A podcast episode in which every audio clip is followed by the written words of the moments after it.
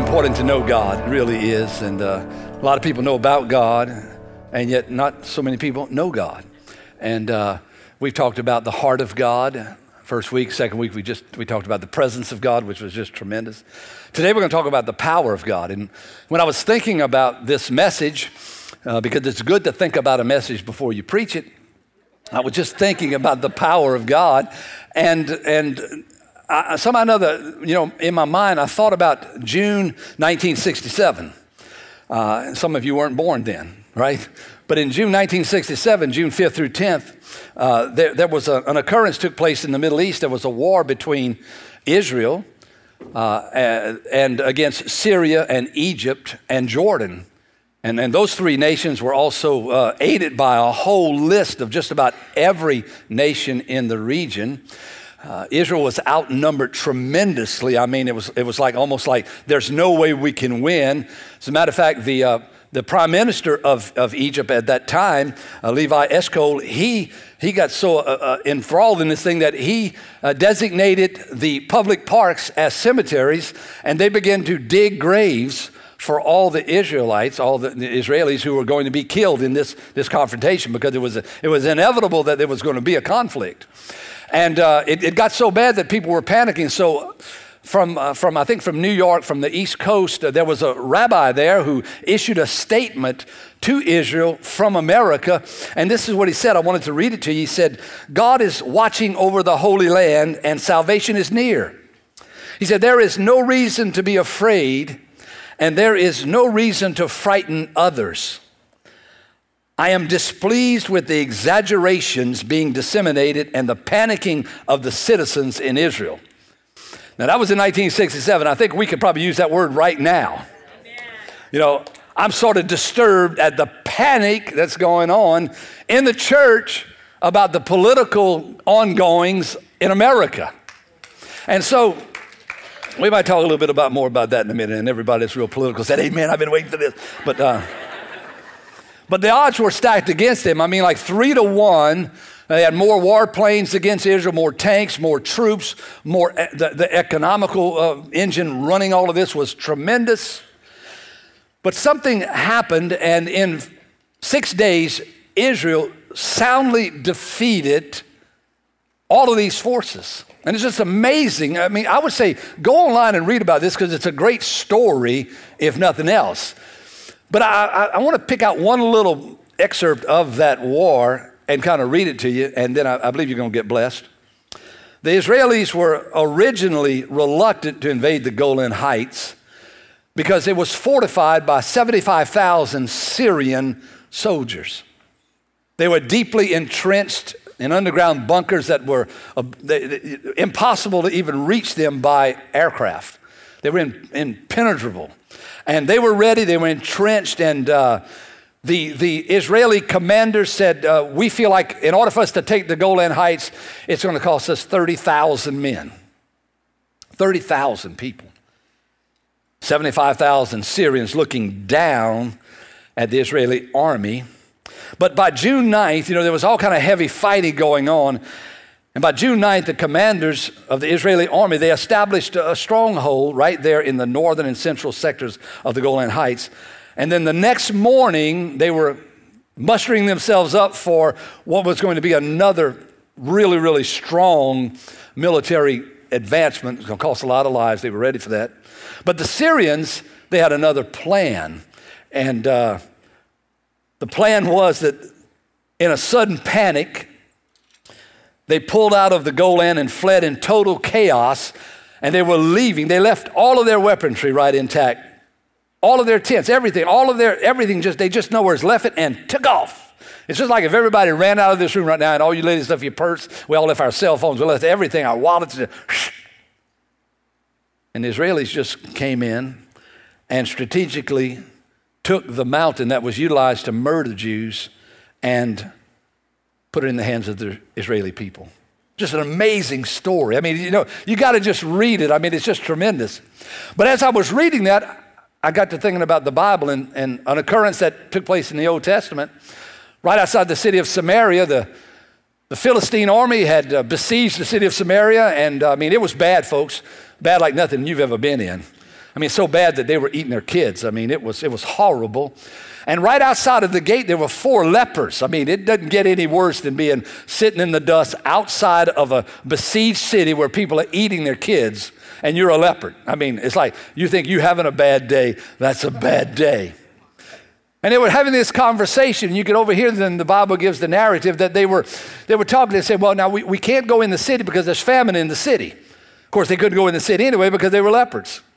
And he said, Now we're surrounded by the enemy, so I tell you what we'll do. Why, why don't we just go give ourselves up to the enemy? I mean, they're, they're probably going to kill us, but hey, we're going to die anyway, so maybe we'll live.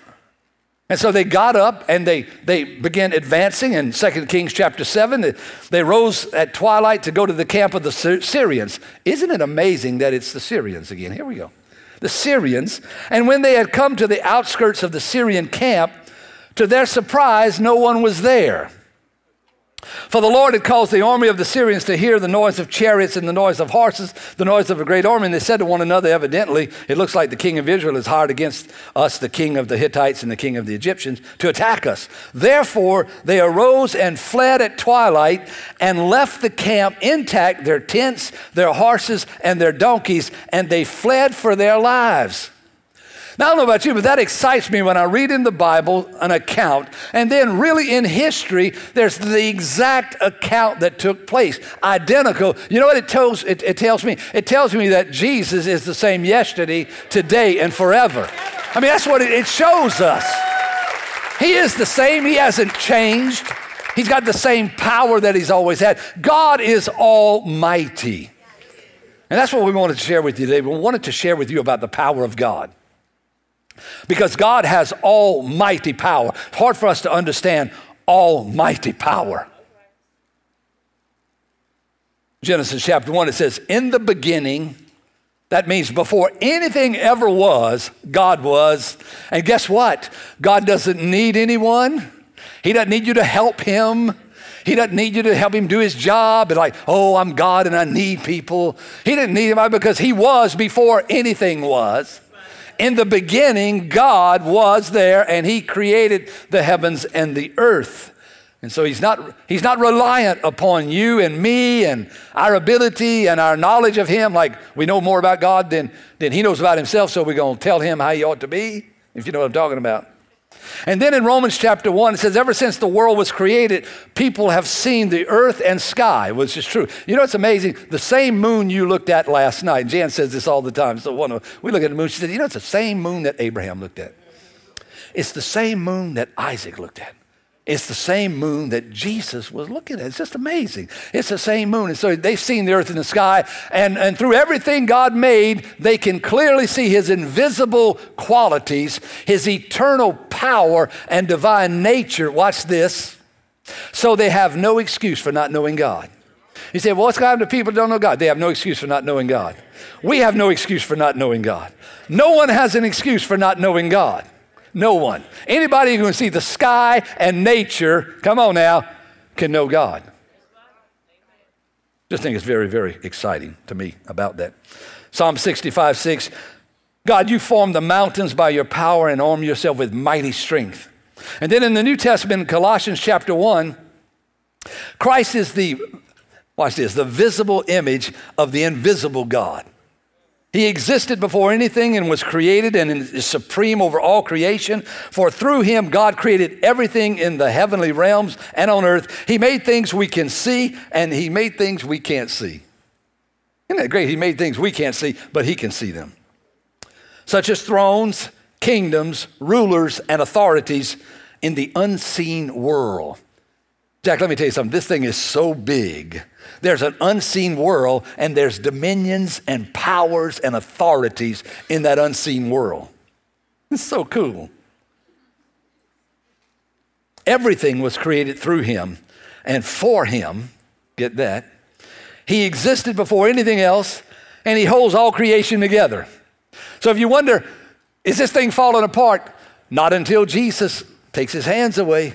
And when he takes his hands away, things are going to fall apart.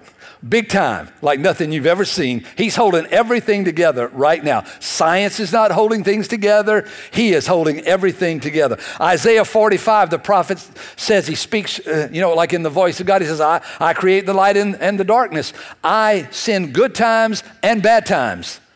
I, the Lord, am the one who does these things.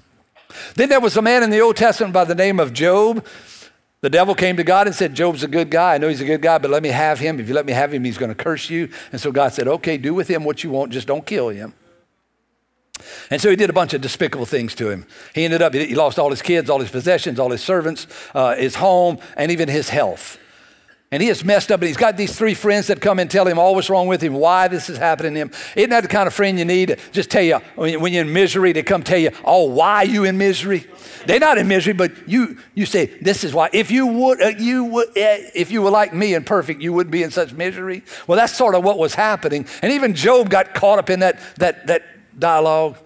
And so God comes in the 38th chapter, and he says, who is this that questions my wisdom with such ignorant words? Brace yourself like a man because I have some questions for you and you must answer them. And here's one of the questions Hey, Job, where were you when I laid the foundations of the earth? Now, you tell me if you know so much. I mean, can you imagine God coming to you and say, Hey, Ronald, come here. Stand right there. Hey, Ronald, you think you know so much? Where were you when I made the sun? 237 million in, uh, miles in circumference. Where were you, son? Tell me if you know so much. Can you imagine that? I'm not sure God said it in that attitude. I don't know if he's sarcastic, but he might have been. He created all things. Maybe he said, Hey, dude, wouldn't it be amazing if you went to heaven and God would say, What's up? Wouldn't it be just amazing? I mean, it's not, you know, it's not, this is not, you know, sacrilege. What if we went there and God talked in, in normal terms, not in an English accent with drama behind him with a lot of bass? Suppose he just said, Good to see y'all. Come on in. Oh, I've been, I've been waiting to see y'all. Y'all made it. Come in. What if you said that? Some of you need to change your image of God. You got it sort of like God's kind of sad when you get there. Like, well, Yes, come in, my son. I mean, if all the angels in heaven rejoice when one person re- repents, there must, might be a different attitude going on in heaven. But watch this. And, and so Job's, you know, Job's in, you know, he's there with God. And then in Revelation, all the way to the end of the Bible, Revelation chapter 1, verse 8, Jesus says, I am the Alpha and the Omega, the beginning and the end. I am the one who is, who always was, and who is still to come the Almighty One. Boy, I love that.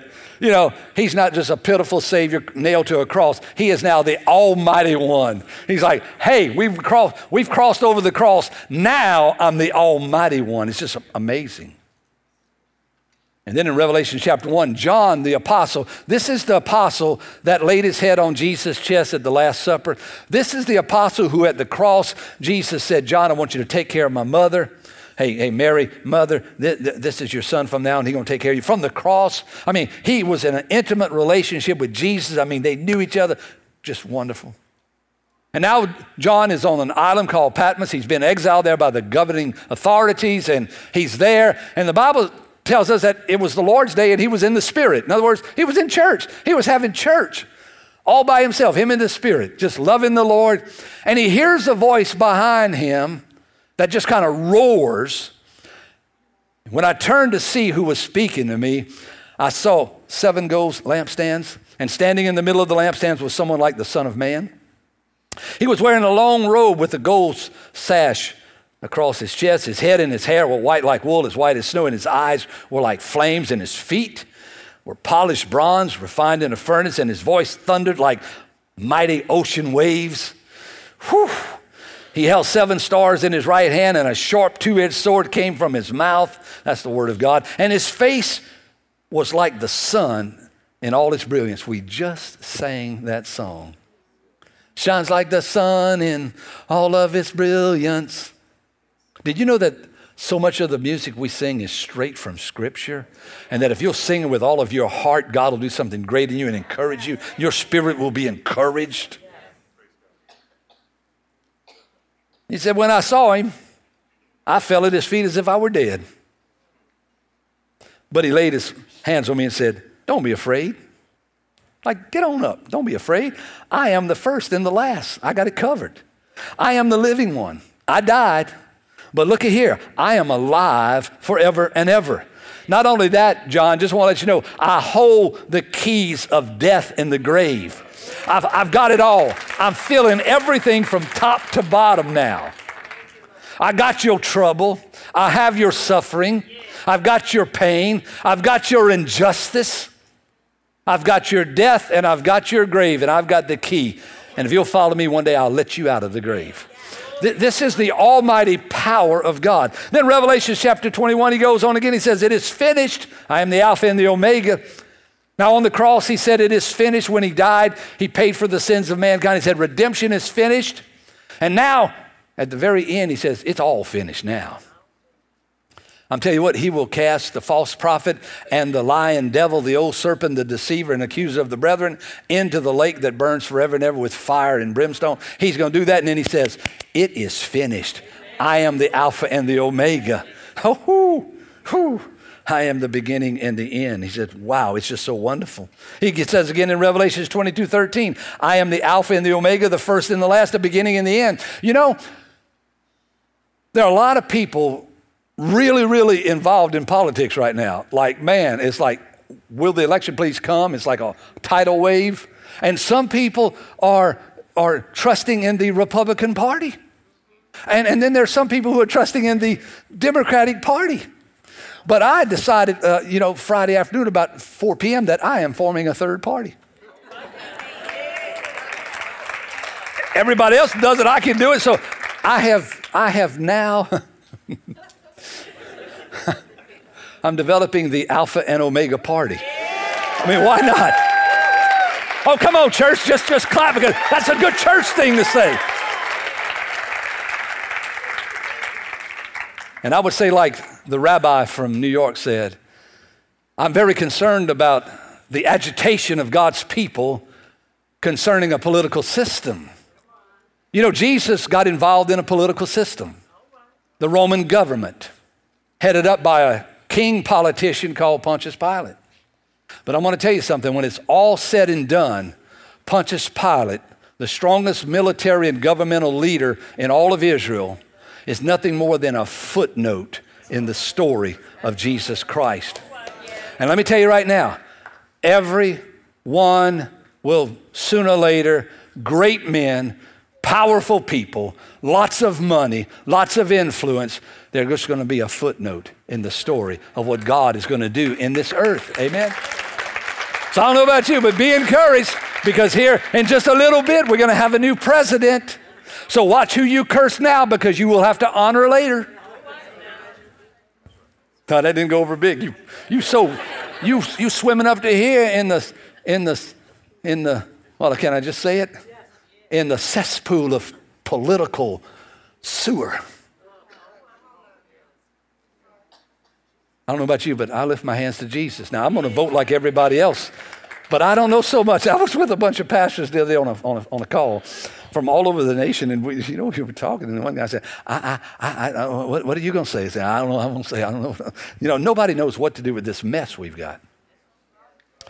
Because honestly, both candidates have said some of the most ridiculous things I mean, honestly, folks, I don't know which side uh, of the ledger you're on, but my goodness, can somebody talk some sense, honestly, about what in the world is going on? And so I'm for the Alpha and Omega, and that's just the way it is. And you know, the Bible says that some nations trust in chariots and some in horses, meaning the systems of man, but we will remember the name of the Lord our God. I'm sort of like David. He said to Goliath before he killed him, he said, You come to me with spears and swords, but, but I'm going to come to you in the name of the Lord our God. And, and so keep that in, you know, vote, you know, hey, be who you need to be. But, but man, watch this. Look, there's a, there's a system higher than the system that we're all enraged about. So we talk about the power of God. We, we, we, and, and I want to bring a scripture to you that kind of ties these, these two together, like the, the God of, of all this power. He's so wonderful and almighty. But, but, but then in Ephesians chapter 1, verse 19, in the New Testament, says, What is the immeasurable greatness of his power toward us? Notice he's turning now his power toward us who believe. The believer being a person who has completely, without reservation, dedicated their life to following Jesus Christ and living a life that is in line with the principles of the Word of God as you are empowered by the Spirit of God. That's what a believer is, not just I believe in God, but I believe so much that I've dedicated my entire being to serving Him for the rest of my life and all of eternity. That's what a believer, that's what Paul is saying here. To, to us who believe, according to the working of his great might that he worked in Christ, when he raised him from the dead and seated him at his right hand in the heavenly realm or the heavenly places, far above all rule and authority and power and dominion, and above every name that is named, not only in this age, but also in the one to come. And he put all things under his feet and gave him as head over all things to the church, which is his body, the fullness of him who fills all in all. Folks, can I just tell you that we in, we in something that is a real big deal. It's so big. I mean, the power of God is turned towards us who believe that affects our life in such a powerful way that God's power works in the believer's life. The power, I mean, the power we just talked about, the creation power. Come on now. The, the, the power that raised Christ from the dead operates in a normal believer's life. That is astonishing to me that God would love us so much that he would do that. I mean, it's just amazing. So, how does the what does the power of God do? And where, where is this power? Well, we need God's power, and we use God's power in the believer. First of all, we have the power to hear God's voice. The power to hear God's voice. You know, uh, in, Jesus speaking in, in the book of John, chapter 10, he said, My sheep, he said, they hear my voice, and I know them. Now, what, what, is that, what does that what does that mean? That means that, you know, a sheep and a believer are synonymous. They're the same thing. My sheep hear my voice. Not try to hear my voice, not hope they hear my voice. They hear my voice. You know what I mean? They, they are open, they have ears to hear. You know, amazing, Jesus talked about people have ears but cannot hear. See, too many people think if I hear about God's voice, that's hearing God's voice. We need to hear God's voice. We can hear God's voice. He may speak to you audibly. I'm not going to stand up here and say God cannot speak to an individual audibly because he can. But I know this God will speak in our inner heart, in our spirit. God will also speak to us through the Word of God. If you will get along with your Bible every day, God will speak to you about your life personally if you'll just do that. You understand? I'm amazed that people just are too lazy to read the Word of God when they have all of the wisdom of God in their hand. We ought to hear His voice, but we also have the power of God to submit to God's will. That's the second part of that verse in John 10, after he says, My sheep hear my voice and I know them. And then he says, And they follow me. They follow me. In other words, they submit themselves to God. It's, it's not good enough just to hear God. You have to follow, or we could say submit or obey to God. You know, it's one thing for a kid to hear, you know, little brother come in. It's amazing. Little brother comes in and says, "Hey, you know what? It, it's uh, it's time for supper." And uh, big brother, he don't pay no mind to little brother. He don't say a word. But then little brother goes in the kitchen say, "Daddy, I told him, but he ain't coming." You go tell him, Daddy said. And little brother comes in. Same little brother comes in and says, Daddy said. It's time for supper. Oh, oh, oh, wait. Here we go. Here we go. It's one thing to hear God's voice, another thing to follow Him, to submit to Him, and God gives power to us to submit because obedience to the hearing is submitting to the will of God. And that gets mighty serious because I think we hear a whole lot more than we obey. And we can live that way, but sooner or later, God's going to call us to account. So you either pay now or pay later. I think we ought to start paying now. I think we ought to start hearing the word of God, hearing the voice of God, and, and submitting our will. And, and third, we, we receive power from God to receive God's wisdom. Listen to me now. The wisdom of God. In, in James chapter 1, verse 5, it says, If you lack wisdom, how many of you have ever lacked wisdom? Raise your hand. You've ever lacked wisdom? Put your hand down. How many of you are lacking wisdom right now? You right now you're lacking wisdom. Okay, right now. Okay. So now, how do you get the wisdom from God? Ask. I got the same response in the first service when I said, ask. Because you're waiting for a sermon on four ways to ask God about wisdom. Let me give you seven steps to hearing the voice of God and gaining wisdom. No, if you lack wisdom, what are you supposed to do? Ask God. And he'll give it to you generously. He's not going to fuss at you. There's no reproach there. God's not going to say, I can't believe you're asking me for wisdom. He's going to give it to you. If you ask, he'll be, it'll be given to you by, by him, but you have to ask in faith. So you have the power of God operating in you to receive the wisdom of God, unlike most of the people in the entire world. You have the ability to come before God and ask Him for wisdom. So let me give you an example how you do that. Let's say you want to buy a car,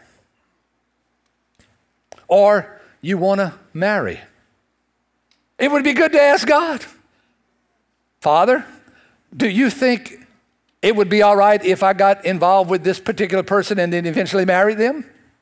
Why don't you ask God for wisdom on that subject rather than getting involved emotionally and some people physically and then wonder if it's the right person?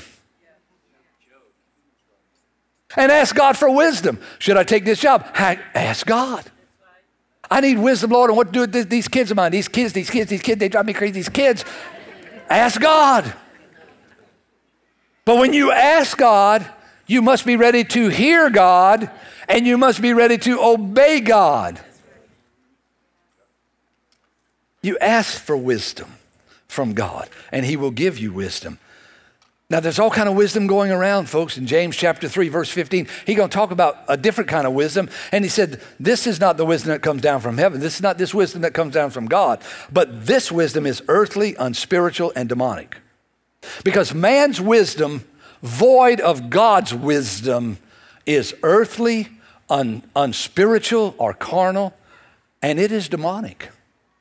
And they've got a whole lot of wisdom floating around that sounds so good, that is not the wisdom of God. A lot of things that feel good to you is not necessarily the wisdom of God. And if you're going to take advice from somebody, would you take advice from somebody who is spiritual, who, who knows God, who has a proven track record? In other words, don't go to somebody who's got a failing marriage and ask them about marriage. Don't go to somebody who's got thousands of dollars worth of credit card debt and about to lose their house and, and ask for financial advice. Run from them, they know nothing about it. Find somebody who's been married 50 years and still smiles once in a while. Okay?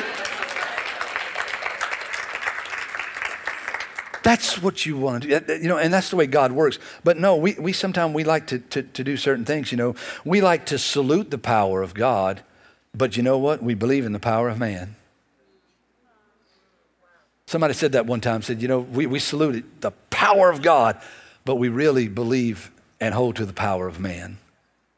What do you do when man can no longer help you? when the systems fail you? What do you do when there's an injustice perpetrated against you and there's no earthly system to get somebody back? And, and let me tell you something you can live for God every day of your life and still suffer grave injustice. You hear what I'm saying? It doesn't always work the way it ought to work. It's a flawed system we live in. We live in a fallen world and a wicked generation. And I don't know why we keep looking to a wicked, fallen generation for the answers that only God can give to us. Okay? And so, you know, another thing we need, we need the power of God for, we, we receive the power of God to resist the devil. Now, understand this Now, we don't say amen to the devil right now, okay? Please, no amens. Don't, don't say, uh, praise God. You know, the devil is a bad dude, and the devil is your enemy, and he really exists with power. But, but you know what? We need to do what Jesus did. We need to resist the devil. And when Jesus was being tempted by the devil one on one, he didn't, he could have said, Jesus could have come and said, Hey, don't you, don't you remember me I'm the one who was sitting by my father on the throne when he kicked you out of heaven. I saw you fall from heaven like lightning. Don't you know that I'm the Messiah? And you've been watching me. Don't you know that I'm sinless? I've got the power of God coursing. I'm 30, 30 years old and I have not sinned yet. Don't you know that? He could have said that. Don't you know I'm getting ready to redeem mankind? You don't you know you're going to lose the end? He didn't say any of that. He resisted the devil and his temptations with Scripture. Now, if Jesus, in the fourth chapter of Matthew, you can read it where he resisted the devil with scripture, you can read that and see that if Jesus used the scriptures to resist the devil, then we should also. James 4 7 says, Submit yourselves therefore to God. We just talked about that. Hear his voice, submit to his will, resist the devil, and he will flee from you. If you submit to God and you resist the devil, he has no choice. He is legally bound to leave you if you submit to God. Now, don't go try to resist the devil without submitting to God. But you have the power of the Spirit of God living inside of you where you can.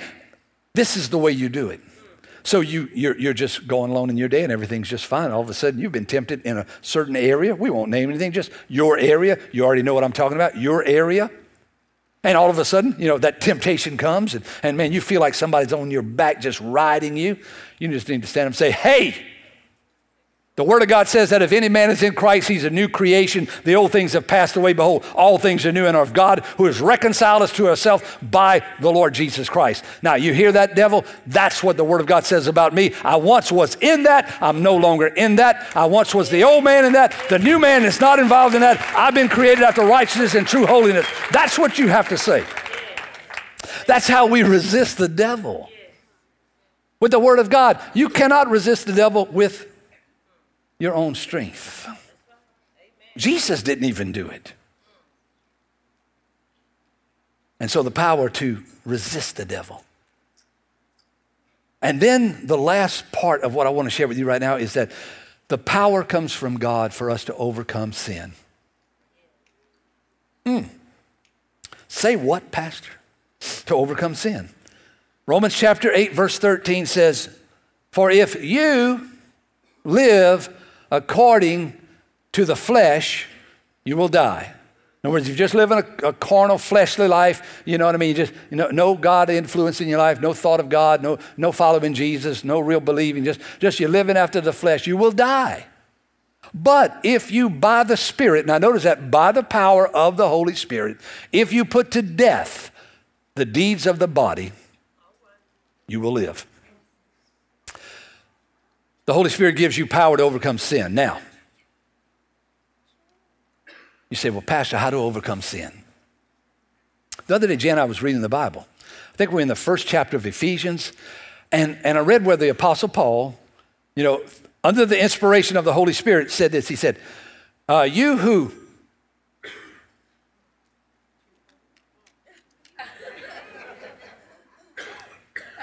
Please silence your cell phones.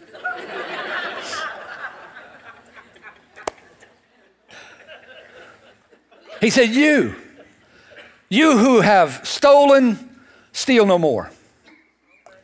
You who are a liar, lie no more. And that's all he said. And I wanted to study deep into that subject, and I wanted to find five ways not to lie, and three steps on how not to steal. But I couldn't. What I found was that I believe the Holy Spirit is just simply saying, stop lying and stop stealing. So here we are, power to overcome sin. You got sin in your life? I don't know. It's not my business, honestly. Know, but you know. But if you do, I'm going to give you one easy step to stopping sinning. Stop it. That's it. Stop sinning. Stop it. I mean, you're an expert at it, just stop it. I don't know. And I know, I know where we are, and I know I'm not making light of addictions and I'm not making light of all these struggles because I've been through struggles, I understand. But in the end, it all boils down to the same thing. You got to stop doing it. No matter, no matter if you go through a 12 step program, no matter if you go to a psychologist, a psychiatrist, no matter if you get on uh, Zolofed or Lafayette or the Daughters of Zelophehad or whoever you get on, it doesn't matter. Let me tell you something. In the end, you got to stop it. If you're committing adultery, you got to stop it. Come on now. Hey. You got a, a dude on the side, you got to stop it. You can't just keep doing that. And if you're married, you got to stay married. You say, Well, I'm not sure this is the woman that I was supposed to marry now that I've come to the Lord. You are in it, Jack. Stay in it. If you're hitting on your wife, stop it. If you're being cruel to your, your spouse, stop it. Man, quit tearing your, your wife down to a crumb of bread and then expect her to be this, this fox. Some of you men, you looking at me like you could just want to slap me right now. Don't try it. We got guys. Take you out.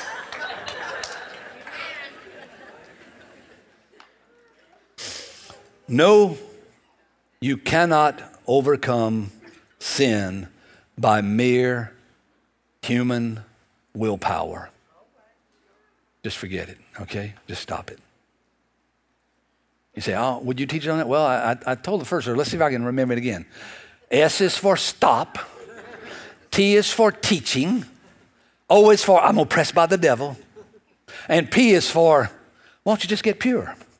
There it is. There's your four steps, okay? Now, this power that we, we, we've got in us as believers, man, it's going to be used to build the kingdom of God.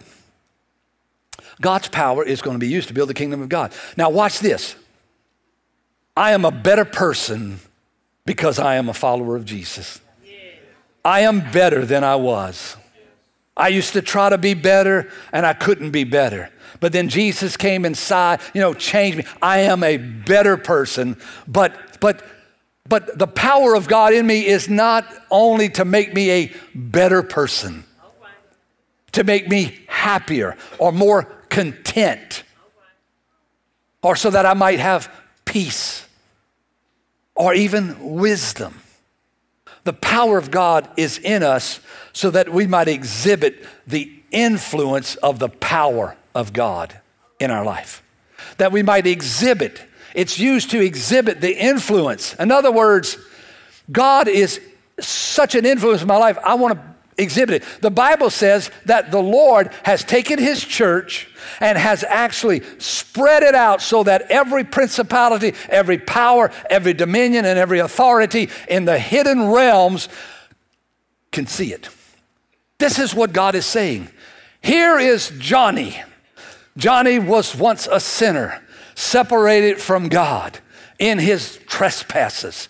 He had followed the ways of his father Adam, who fell in the garden, Adam and Eve. We read that this morning. Adam, Eve fell first, then Adam followed. And here we go. But my grace has come into his life, my power, my grace has come into his life. Now he is a new creation, and I want to put him on display because I want to show every principality and every power that the grace of God is sufficient to cause a person to live for God from their heart, not a set of rules to live for God and be honest and open and pure. And the whole church is on display. I mean, God's put it all out there, and you're part of that. We're on display for the whole world to see. Because if it was no need for us to be on display to show the mighty power of God through redemption and sanctification and, and all of these wonderful things to glorification, then He would just save us and take us on. Like every time somebody gets saved, like you saved, bing, boy, that'd be cool. We'd all know who was saved, wouldn't we? like, oh, I want to follow you, Jesus, and he, he reads our heart, pew, we're gone. That wouldn't be bad. But then there would be no power of God displayed in the earth. Because there's nothing more powerful than a man or a woman living a holy life in a wicked world. There's nothing more brighter than a light in a very, very dark place. Jesus said this in Matthew 5 13. He says, You are the salt of the earth, Now, he's talking to us. He's talking to you in your chair right now. You are the salt of the earth. We're talking to believers. We're not talking to people who don't love Jesus, who are not following Jesus. We're not talking to people who have Jesus in their head but nowhere else in their life. We're not talking about it. We're talking about believers. He said, believers are the salt of the earth. He said, if you lose your salt, saltiness, you're not going to do any good. I mean, can you imagine? How would a gumbo be without salt? I mean, like, come on, man. I mean, baby, just, uh, we got to get some salt up in there. It's like, how, what did that fish taste like? It was good. It tastes just like salt.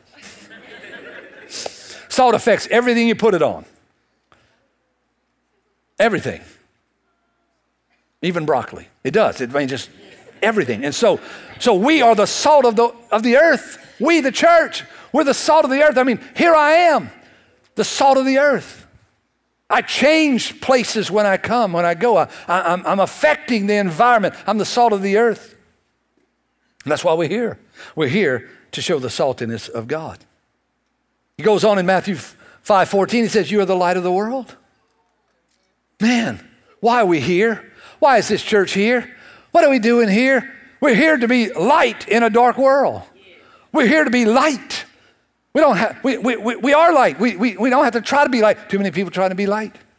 Too many people messing up a lot trying to be light, man. You know, they get on the job, they think they got to be light. They think light is saying a bunch of stupid Christian things that don't make any sense to anybody. And they think, and they make a lot of enemies. And you know what they say? Praise God. I'm suffering persecution. No, you're suffering because you're just kind of weird. Honestly.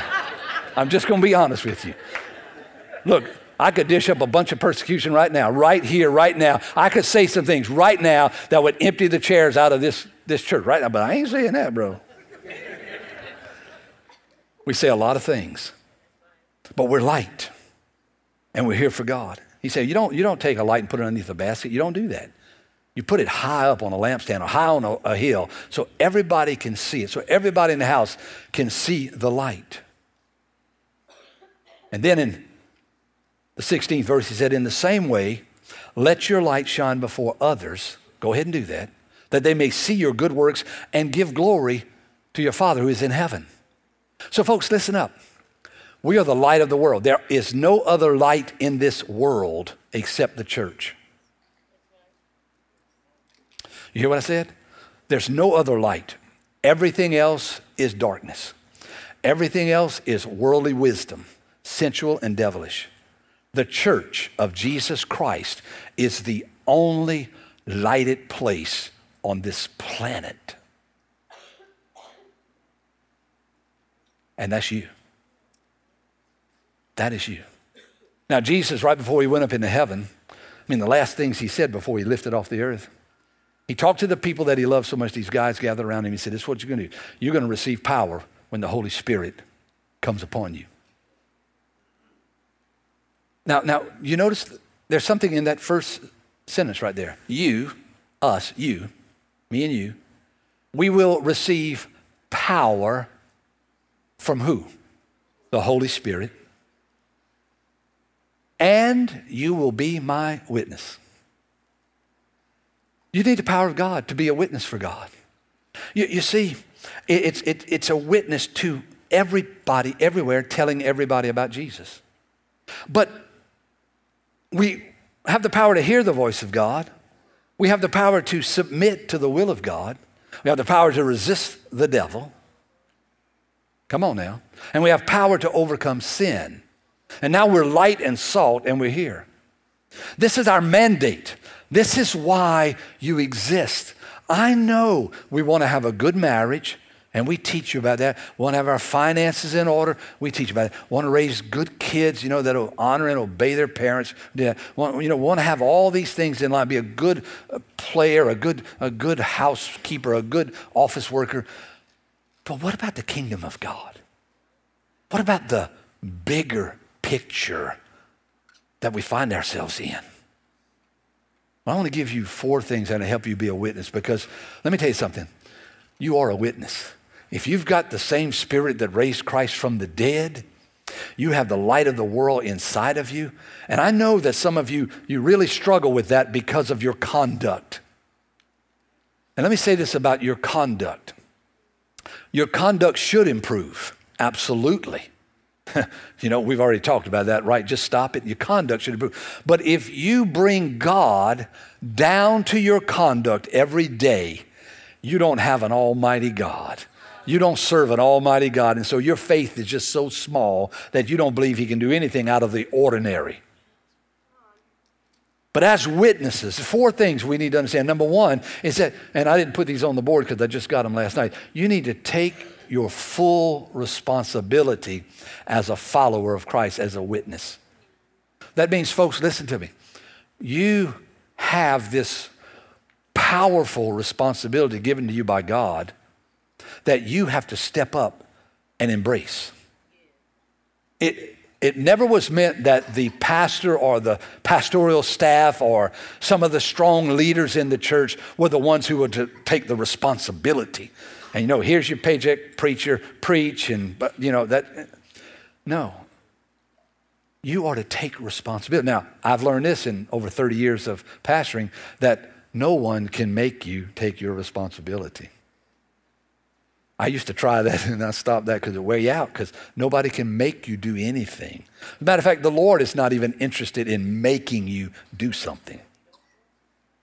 That's not the way the Lord operates. The way He operates is that He wants you to get in tandem with Him.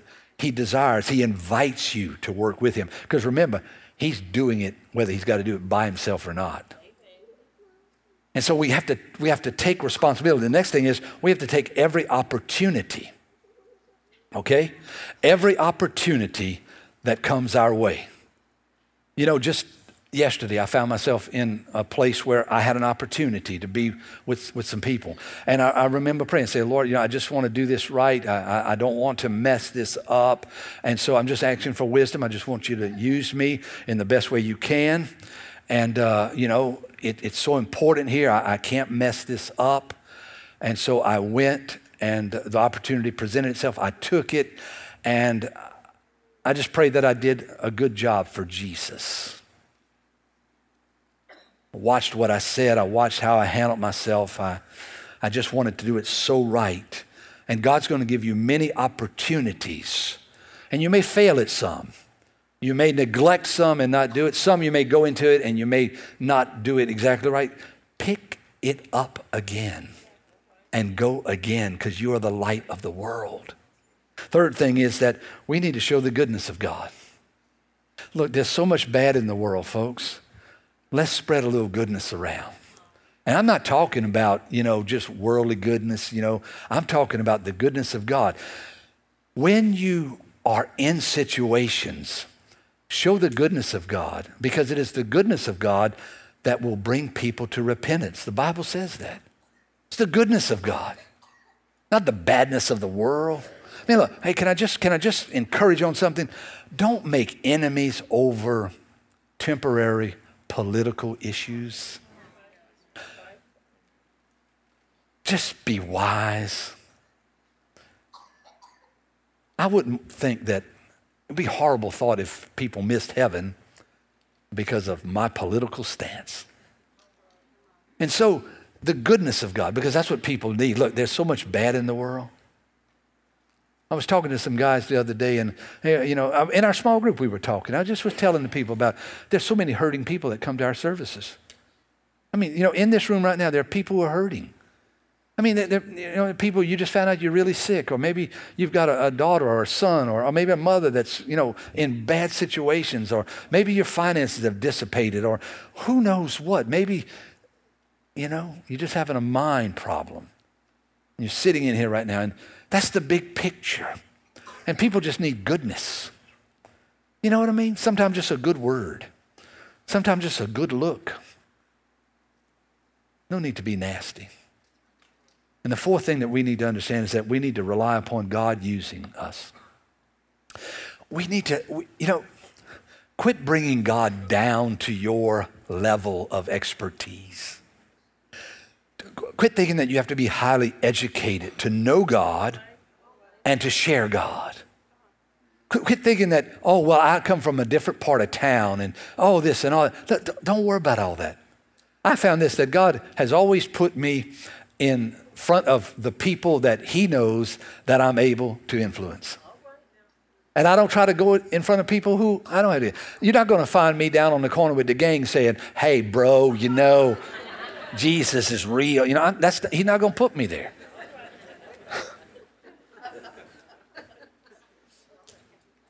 but he may put you there. Or he may put you in the hospital room or in that neighbor's kitchen over a cup of coffee or in a lunch shack on the construction site. And he puts you right with that person at the right time. And you're going to take the opportunity. You're going to share the goodness of God. And you're going to rely upon the power of the Holy Spirit working in you rather than your own ability, what you learned in some evangelism class. And you're going to share the heart of God and your story. And when you do that, God's going to say, You can step out of the way now. Now I'm going to take the seed you just planted and I'm going to do something with it. Amen? Amen. That's what we're going to do. Let's bow our heads together right now, just for a moment, if you don't mind. Kind of get along with God just for a moment here. And let me just talk to you for a minute. Come on now, don't talk to the, the person on the side of you. Just get along with God. If you know God, get along with God. It's hard to get along with somebody you don't know. In a minute, I'm going to help you who don't know Him connect with Him. But you're a believer in this place, and maybe this has hit on some part of your life where you say, Pastor, oh my, you know, man, I, I, just haven't been flowing in the power of God. I haven't allowed God. I lack so much wisdom. Whatever it might be, I want to pray over this message for your life that you will be able to, to, to be integrated with the mighty Holy Spirit and the power of God in your life. Father, for your church here, Lord, you've put us on display for the whole world to see that we're light and salt. You said that, Lord. That's what we are. And so we pray this morning, God, and we agree together as a church that you'll just manifest yourself to us in such a wonderful way that God will just begin to flow with you. Use us, Lord. Use this church mightily in this community and the communities round about us, Lord, to do something great in people's lives. Father, I thank you for what I hear. Every week of the year, I hear stories of people who have been transformed by what you're doing in their life. And it's so encouraging to us. I pray that you would encourage every believer in here to stay the course and to rely upon you. In Jesus' name, Father, we pray this. Now, just for another moment, while every head is bowed and every eye is closed, you're sitting in here. And if, if you've come into this place this morning and you know beyond a shadow of a doubt that your life is not right with God, there's no relationship there, you've been cut off, been on all kind of problems, things just tearing your life apart, or, or maybe your life is excellent, but the Holy Spirit has just tapped on your heart today and said, You don't know me. Today is the day you can be introduced to the greatest Savior, the King of every king the Lord of every Lords, the eternal Father, God Almighty, through His Holy Spirit, because of His Son Jesus' death. If that's you, you're sitting in the chair, I'm going to pray with you right where you are. Not going to make you come up or do anything, but I do ask this while every head is bowed. If you'll just shoot your hand up and say, Pastor, today I want to follow Jesus. Today I want to commit my life to Him. I just want you to just put your hand up. Thank you so much. Thank you. Yes, yes, thank you. Thank you. Yes, thank you. Come on now, just, just shoot up. Thank you. Don't be afraid. You need a new life. Thank you in the rear here. Yes, on my side. Thank you. Yes, ma'am. Thank you. You say, Today is the day I must commit to following Christ. It is a commitment, it's a covenant that God is going to make with you through Jesus Christ right now. Even if you didn't raise your hand, I'm getting ready to pray. And when I pray, I just want you to agree with me. And God is going to hear your prayer and He's going to answer you instantly. Just pray with me. Father, in the name of Jesus, we thank you right now that you love people. Thank you for dying for us on the cross. Thank you for giving us power to repent of our sins, to put our faith in Jesus Christ, Lord. Thank you, Father, that your power is almighty. We receive you right now, God commit our lives to follow you for the rest of our lives, asking you to change us into a new person. Lord, I'm, I want to be a brand new person from the inside out. So I dedicate myself to you, put my faith in Jesus Christ. And I thank you for hearing me, God, and for answering me today. In Jesus' name, amen and amen and amen. Come on now. If you just made that decision, let me be the first to say congratulations. The decision to follow Christ is just the beginning of your relationship with God, and we'd love to help you with your next few steps. If you'll text the word SAVED to 51660, we want to send you a link to our website that'll explain a little more about the decision you just made and give you some steps to take so that you can grow in your new relationship with God. We're one church in multiple locations. We have a campus in Gulfport, Wiggins, and in Long Beach, Mississippi. If you're in one of those areas, we'd love to see you at one of our live services. You can visit our website, northwood.tv, for service times and directions.